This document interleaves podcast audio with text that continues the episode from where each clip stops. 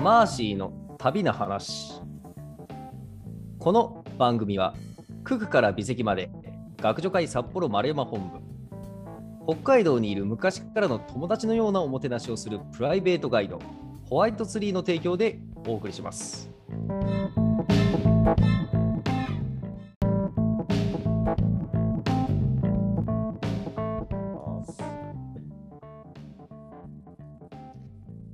じゃあ行きます、はい、皆さんこんにちは。ナビゲーターのくまです。旅人マーシーの旅の話をリスナーさんの視点でいろんな角度から切り込んで深掘りしていきたいと思います。マーシーさんこんにちは。はい、こんにちは。はい。マーシーさんの旅の話をおずーっと伺ってきましたが、えーざっと今までのお話をおさらいしますと、えーまずそもそもマーシーさんは2000年に出発して国内の旅行を経た後アジア横断旅行に出かけたということがあったわけですね。はい。で、えーまず今まではその2000年12月に札幌から出発して、えー日本縦断ヒッチハイクをおしたお話をずっと伺ってきましたが、まあ、あーざっとどういうことだったかというと途中お友達やお知り合いの家に泊まりながら日本を南下し、えー韓国へ渡るため九州を目指していたんですけれどもお韓国で居候をさせてもらうはずだったお友達のご都合で上陸が2月に延びはい。えーそのため、えー途中、岐阜県の大ナランドというスキー場で、えーマーシンさんとの特技のモーグルを生かした約2週間半のリゾートバイトもして、えーさらにその九州までヒッチハイクをし、えー遠距離恋愛中だった九州在住の彼女さんとお別れをして、韓国行きのフェリーに乗ったというところまで伺いましたね。はい、そうですね。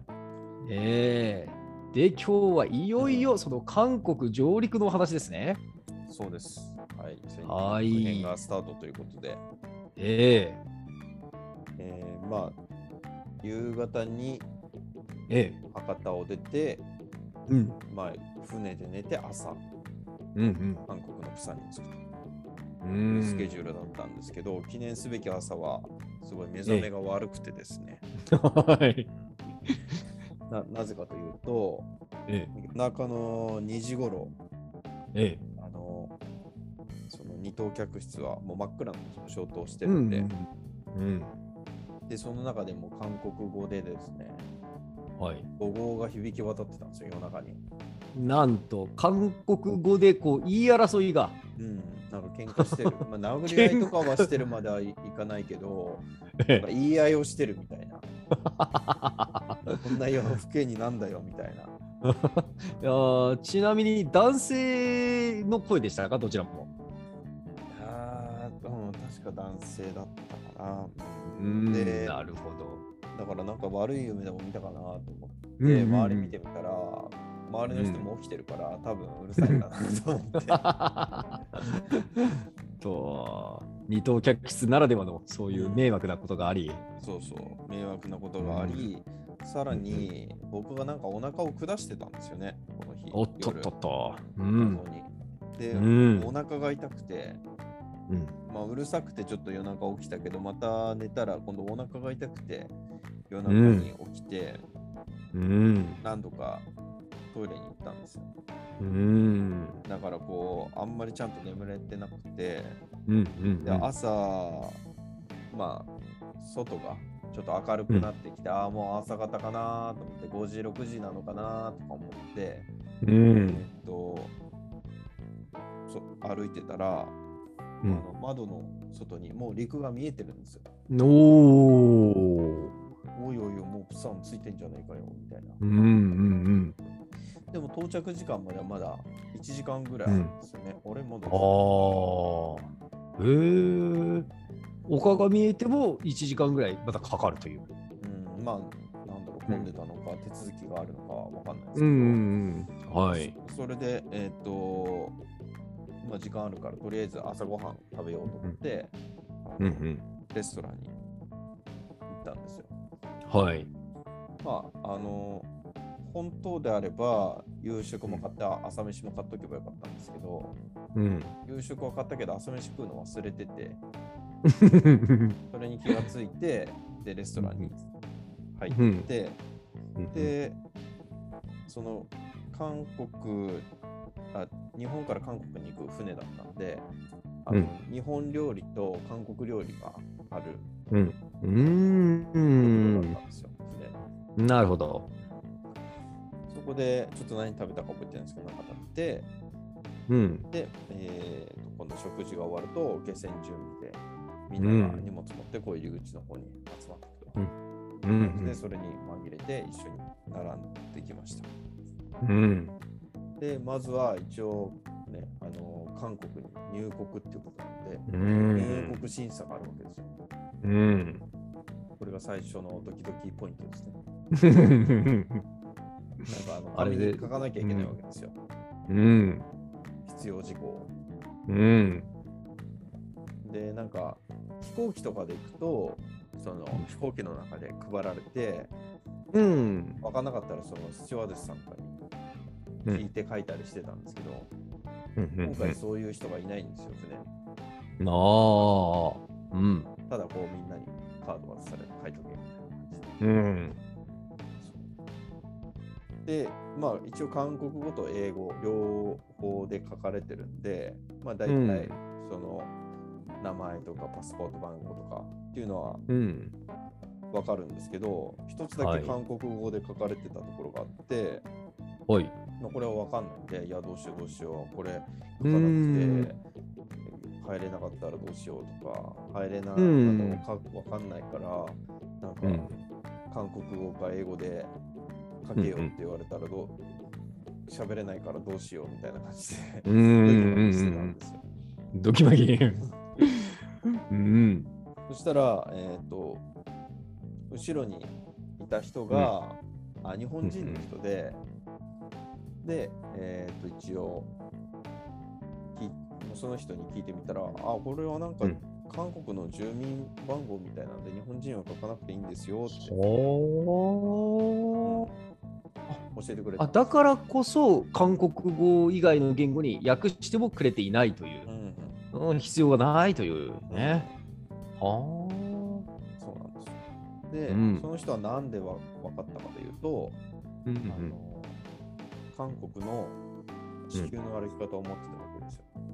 まあ、ある意味基本の 必須アイテムですよね。で、僕その時気づいたんですよ。はい。やばい。地球の歩き方持ってこればよかったと思って。持ってきてなかったわけですね。そう。あの、もともと、ええ。もう何カ国も行くから、全部行くのはもう、全部持っていくのはもう無理だと諦めてはいたんですけど、うん。せめて最初の韓国ぐらいは え持っといた方が良かったんですけど、えうんいやもう全部は持っていけねえよってやんでみたいな感じで手がなかった失敗にその時気づきましたね。なるほど、早速ね。うん。はっは。まあでもね、よかったですよね、その親切な人が教えてくれて。うん、そうそうそうですね。まあ、とりあえず、うん。なので、一応必要事項は全部書いてたんで、入国審査は特に問題なく、おー、よかったよかった。韓国入国、う。ん。よーしってなうったけど、ん。ではい。早速入国ゲートを通り過ぎると、大え。え。体あの銀行、う倒ん。壊屋さん。が出てくるん。ですよ、今度。お金がないとね、動けないん。うん。はい。で。で、僕も韓国ウォン持ってなかったので、そこではい。あの両替したん。ですよね、ええ。早速。とりあえず2万円ぐらいは両替しとこうってええうん。言って、2万円両替しました。はい。で、この時のレートで21万2300ウォン。はあ。なので、まあ、ざっくり10倍ぐらいですよね、計算。うんうん。あそうか。うんうんだから、韓国ウォンはまだ分かりやすいですよ。うん。うん。他の通貨とかになってくると、こうんの倍率が、うんね0.65とか75とかうになってくるん。と計算がああ。うんうん単うん。純に10倍とか1.1とかだったら計算しやすい。うんですよね。なるほどね。ということは、ざっとあれですかね、ウォンの、うんなんて言いますか、価値にして1万倍がアメリカドルっていうようなイメージですかね。1万倍あ、そうか。あつまり、アメリカドル1ドルがもうい1万ウォンぐらいな。あ、ん？1万じゃなくて1000倍じゃない1000倍ですか？100 なんとなくねじゃあ1ドルが100円だったら100倍でしょ。うん。それで、にそそその100円が、うん。10倍だから。あ、そうか、10, あ10倍ですよね。うんはい。ね100倍じゃなくて10倍だ。あ、それで1000倍と。なるほど。そんなイメージなんですね。はい。ついにじゃあ、ウォンを持って韓国の街へ、プサンの街へ繰り出すと。そうですね。でも、うん街はすぐじゃないの。まずはフェリー乗り場から出ないといけない。まあ、まずはね。で、フェリーターミナルに、からええもう一応外には出たんですけど、えそこから別に行く場所決まってないわけですよ、僕は。え。うーん。さあどうするみたいな。うーん。え決まってることとしては、その韓国で居候させてくださるお友達に会うとうん。いうこと以外何も決まってないって感じですね、じゃあ。うーそん。の友達は、プサンじゃなくてソウルにいるんですよ。なるほど。うんうん。だから、プサンから電車で、まあ、うん5、6時間ぐらいかな。早かったらうん3時間か。うんちょっと遠いわけですよ。はい。で、僕としてもこうプサンをまずはちょっと物色したいというところがあったので、うんうんうんまあ、とりあえずは当てになるのはそのソウルにいる、うんあの友達のマー君だけだったんで、うんちょっとマー君に電話しよううんと思って、こう公衆電話があったんで、うんこ小銭もあったんで、まあとりあえず入れてみて、電話番号も聞いてた。なんかうんんで、ピッピッピッと押して、うんかけたんですよ。そしたらはい。通じて、えーおお。で、とりあえず、ちょっと、あの、韓国語のもしもしうんは呼ぼせよっていうのだけは知ってたんで、おお。ちょっと韓国人ぶぶって呼ぼせよって電話したんですよ。はい。向こうは分かんないから、呼ぼせよってなものかって言って、来るんだけど、うん分かんないから、あ、マシだよとか言って、そこから日本トークで、おお、着いた着いたみたいな感じでえええ電話したという。なるほど。うんマー君は日本語の達者な方なんですね。そうそうそう、日本出身だうん。うん。あ、あ、そっかそっか。出身。あ、そっかそっか。はい。で、うんうんまあ、あの、なんだろう、携帯電話に電話してるから、ちょっと電話代かかっちゃうかなって、うん。日本だったらもう10円とか、ね、うん100円とかすぐバンバンバンってなくなってってたから、昔のうん公衆。電話はいかけ。てたから、だから喋ってる途中で切れたら、まあ、怖いなと思いながら、うんうん。あのあんまりのんびり電話しないで早めに電話して、うんとりあえずあの安宿だったら相場いくらぐらいだっていうのを、うん。あの聞いてみて、うんそしたら、うんまあ2万ウォンぐらいんじゃない ?2 万ウォンぐらいなんじゃない、っていう話を聞いて、よし、じゃあ、うんうんとりあえず2万ウォンぐらいで探してみようということで、うんえー一応相場をゲットしたわけですよ。なるほど。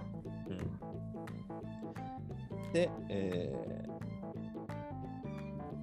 そのなんだろう宿を探さなきゃいけないということで、えーはい遠くを見るとあの、うんうん観光案内所のあのなんか、うんインフォメーションの i っていうマークがちらっと見えたんので、うん。とりあえずそこに向かってうん歩いていこうということで、そこに向かって歩いていったわけですね。はい。うんうんうんうん。うん。なるほど。果たして、では、あー今夜の宿が見つけられるのか。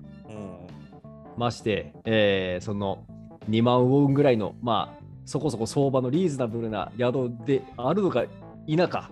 うんしかもその観光案内所風な建物は本当に観光案内所なのかそうですね。それも不安いっぱい。